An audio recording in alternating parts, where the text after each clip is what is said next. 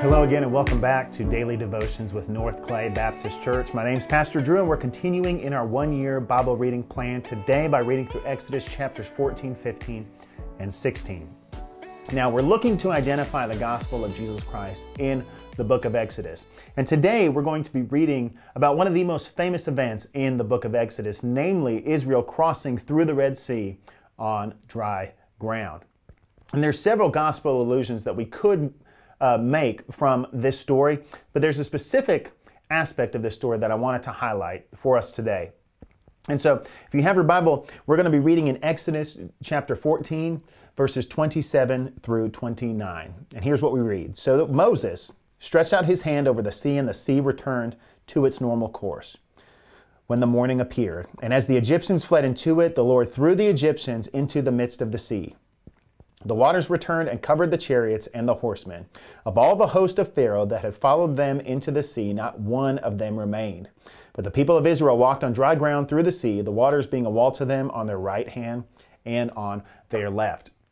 And so, in this story, what we uh, know happened is that Israel is attempting to flee from the Egyptians, and they come up to the Red Sea, and they're in essence trapped. There's no, there's no escape. There's no way for them uh, to flee from the Egyptians at this point. And so, what God does is He sends a strong wind, and He actually parts the Red Sea, uh, and Israel is able to cross through the Red Sea on dry ground. The Egyptians uh, follow after them to pursue them And what ends up happening, as we read, that God closes the sea back on top of the Egyptians, destroying them and saving his people. And the aspect that I wanted to highlight is what we read in verse 28, where it says that of all the host of Pharaoh that followed them into the sea, not one of them remained. We see that God's salvation of Israel from Egypt was total, it was complete. That of all the Egyptians, of all of Pharaoh's men that followed them into the sea, not one of them remained. It had been completely accomplished. Salvation had been completely accomplished, and Egypt had been utterly destroyed.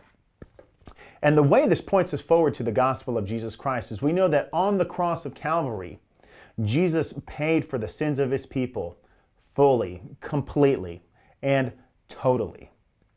Jesus' last words on the cross were, It is finished. For his people, all sin had been dealt with. There was not one sin that remained that needed to be dealt with by some other means. But instead, as the author of Hebrews tells us, that he offered a sufficient sacrifice once for all. And so, in the same way that God, in his salvation of Israel, completely and totally destroyed the Egyptians, God, in the salvation of his people, through the person and the work of Jesus Christ, totally and completely has done away with sin.